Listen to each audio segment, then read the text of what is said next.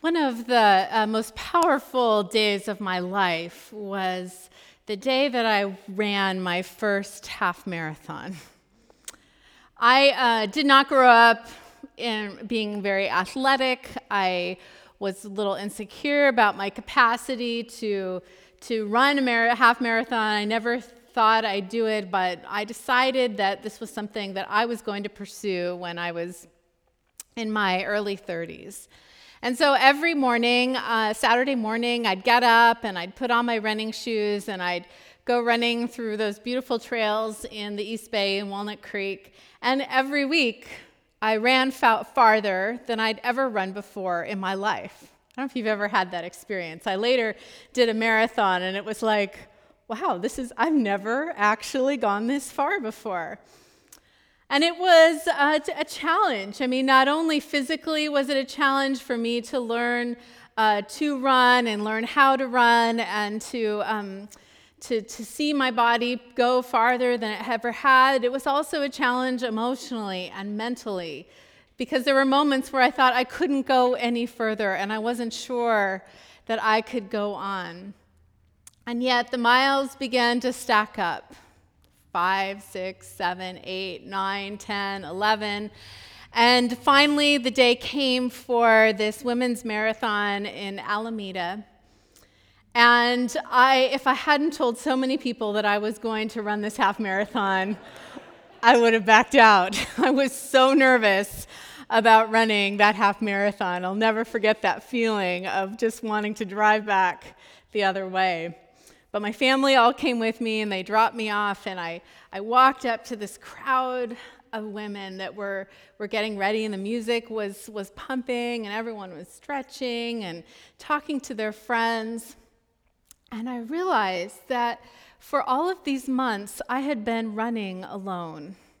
And I had had to kind of battle my personal struggle every morning to, to get out there and do what I needed to do. But in reality, as I, as I was there, I realized that all of these women had been training with me. That indeed I had not been alone. And then as we ran the race, it was an amazing experience. I was, I was literally on the verge of tears for so much of the race because uh, there were little families cheering on their mom or their grandma or their sister, little pockets all along the race. And so you'd see this, this young mom um, running along, and all of a sudden there was her, her five year old and her three year old holding their signs. And they'd run out and they'd, they'd give her a hug, and she'd keep running. And I think around mile 11, my family caught up with me, and, and my girls ran with me for a little while. And um, it was just the most powerful experience of a day to be with these people running together. And so, whenever I come to uh, All Saints' Day, I think of that text in the book of Hebrews that says, Since we are surrounded by such a great cloud of witnesses, let us run with endurance the race that is marked out for us. And as we come on this day where we are remembering that great cloud of witnesses that has gone before us, we are invited to, to run our race knowing that we are surrounded by those people, by those stories. Well, Saints' Day is deeper than just remembering names and giving thanks for life. It's about remembering that we are in this community of saints, this community of people with similar hopes and dreams, with struggles far worse or far easier maybe than ours, and yet we are all together and listening to those voices together. Would you pray with me? Oh God, we thank you that as isolated as we sometimes feel, we are not alone. You are with us. And may we feels that weight. Feel that weight of you surrounding us. Remember those who are running with us. And may the words of my mouth and the meditation of all of our hearts be pleasing in your sight, O God, our rock and our Redeemer. Amen. These texts that Carrie read are from Isaiah and from Revelation. Uh, both books of prophecy, both books uh, written in an apocalyptic literature style. Uh, as we were looking at these books, um, at the text in the Sequoias this week, someone said to me, Why is Revelation even in the Bible? Um, that's a really good question um, because, because uh, it seems that in some ways these books have caused more problems than they have solved uh, for us. In the church that I grew up in, in the late 70s and early 80s, we would have these prophecy conferences where people would come and they would project up these slides. You know, I'm thinking now it was probably on an overhead projector, you know, um, these slides that would map out the end of the world and the end of time and the battle of Armageddon and the rapture uh, that would take us all away. And, and there was, they were taking from these different books and they were putting it all together into this system. And it was very frightening for me as a young girl, in fact. Um, a story that I like to tell with the moment um, was when my family, I was home by myself and I went outside and I couldn't find my family anywhere. And I was yelling and yelling for them. Turns out that they were around the, the, the house, but I was convinced that I had been left behind in that moment and they had all been raptured up. So, you know, very, very frightening. Um, and these books have been used to frighten many, many others. So, um, but as I have learned about these books, I've read, I've realized that we're re- we read them wrong. So we read them from our, our vantage point of, first of all, being in the, um, the first world, as some people like to say, being in this place of privilege, being in this place of relative comfort, and reading into the text and saying, from our perspective, and seeing all this chaos and violence. And, and then it's kind of used to, to create more chaos and violence and fear when in fact the texts were, were written in chaos and violence and fear. They were written by people who were in desperate circumstances.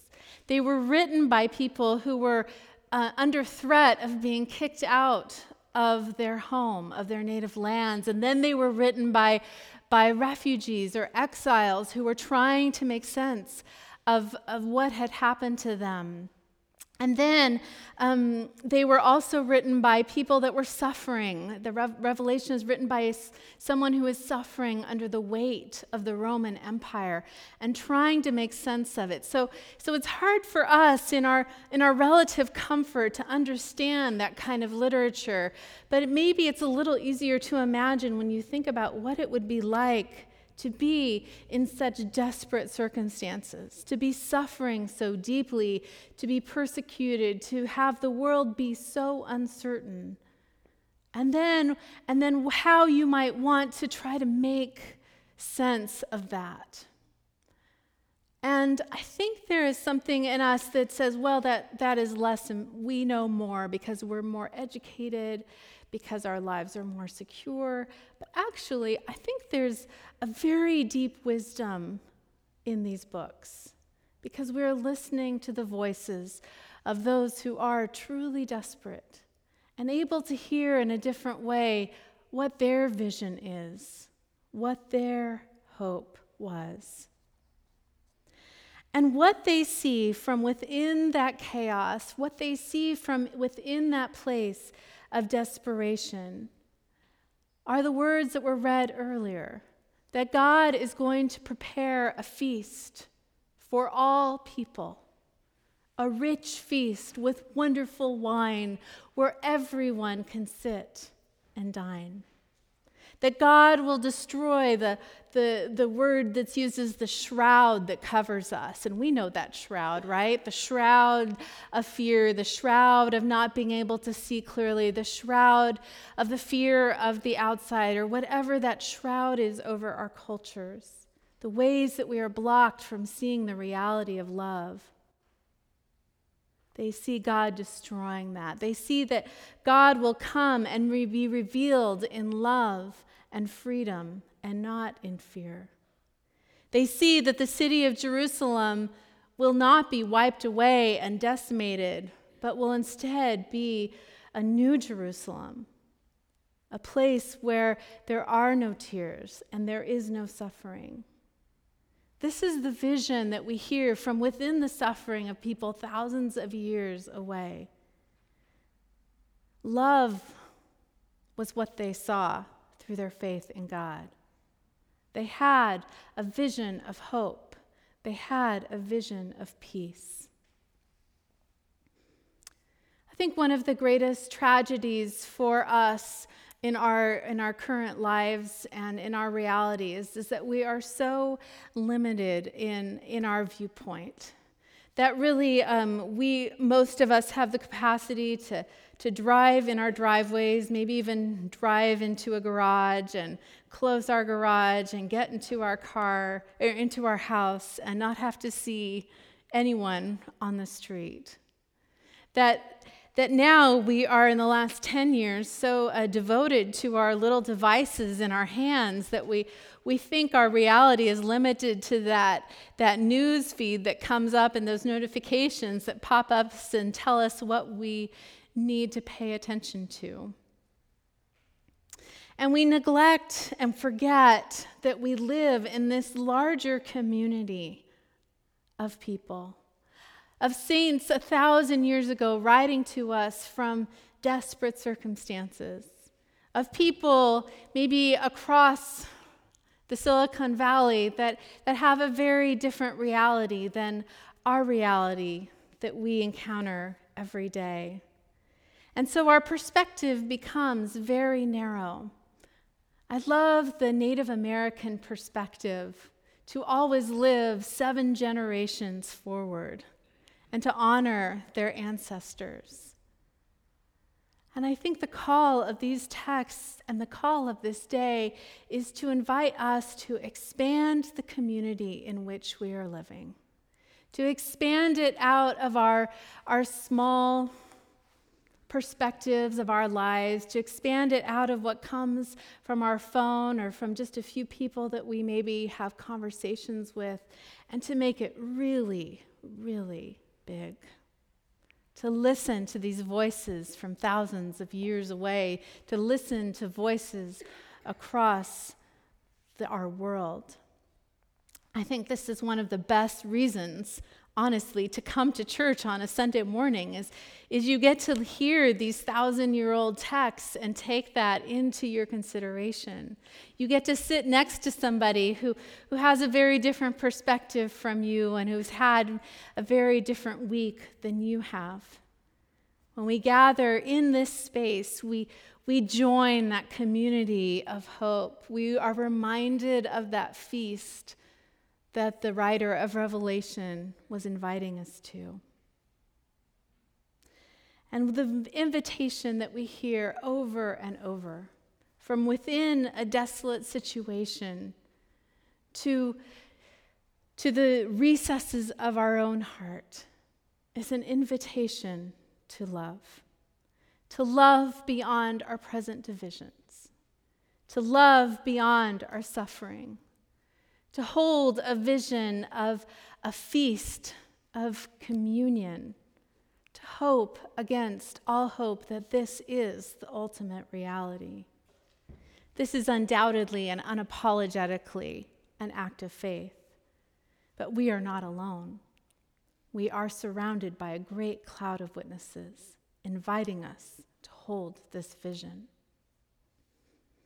I'd like to invite, end today by reading a poem by David Whyte, which invites us to see all of life as an invitation to community. Your great mistake is to act the drama as if you were alone, as if life were a progressive and cunning crime with no witness to the tiny hidden transgressions. To feel abandoned is to deny the intimacy of your surroundings. Surely, even you at times have felt the grand array the swelling presence, and the chorus crowding out your solo voice. You must note the way the soap dish enables you, or the window latch grants you freedom. Alertness is the hidden discipline of familiarity. The stairs are your mentor of things to come. The doors have always been there to frighten you and invite you, and the tiny speaker in your phone is your dream ladder to divinity. Put down the weight of your aloneness and ease into the conversation. The kettle is singing even as it pours you a drink. The cooking pots have left their arrogant aloofness and seen the good in you at last. All the birds and creatures of the world are unutterably themselves. Everything is waiting for you. Put down the weight of your aloneness this All Saints' Day and join in the community of saints who are cheering you along, who are speaking words of hope and faith and love and freedom.